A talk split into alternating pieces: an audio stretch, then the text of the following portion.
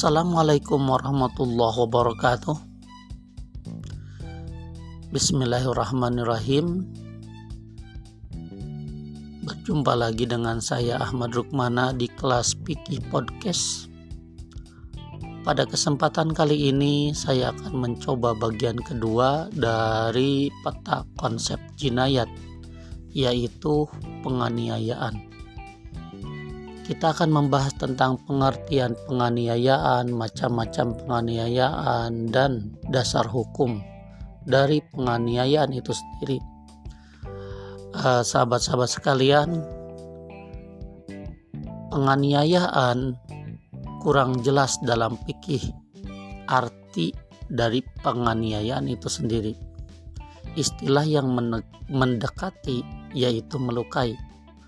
Dalam Kamus Munjid disebutkan Lukaan adalah berasal dari kata jarah yang mempunyai arti soku ba'di badanihi yaitu menyakiti sebagian anggota badan manusia.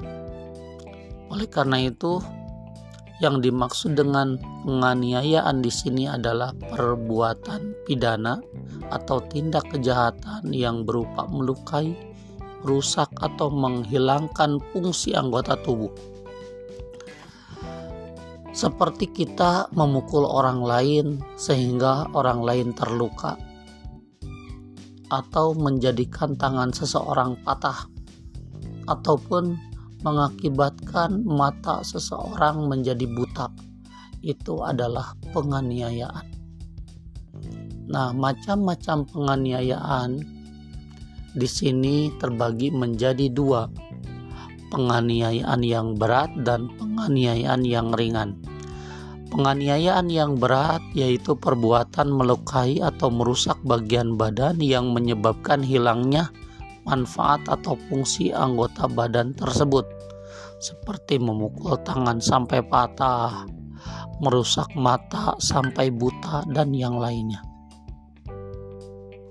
Jadi, penganiayaan, yang berat ini mengakibatkan anggota tubuh orang lain jadi rusak.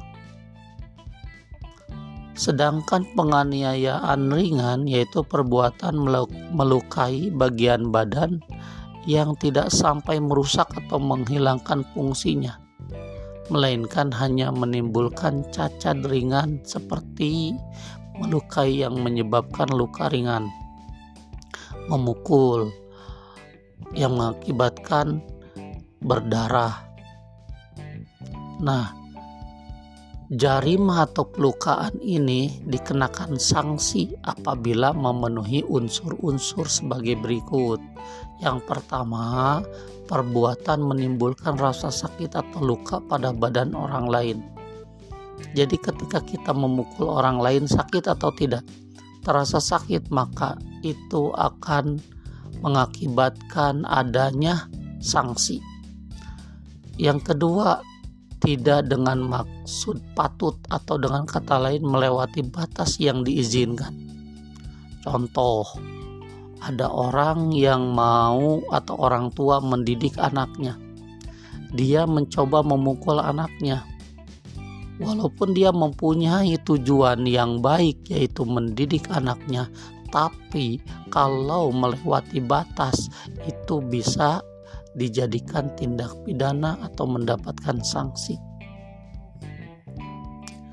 Yang ketiga, perbuatan diingini dengan niat ingin menyakiti orang lain. Nah, yang ketiga inilah yang menjadi intinya. Orang tersebut mempunyai keinginan untuk menyakiti orang lain.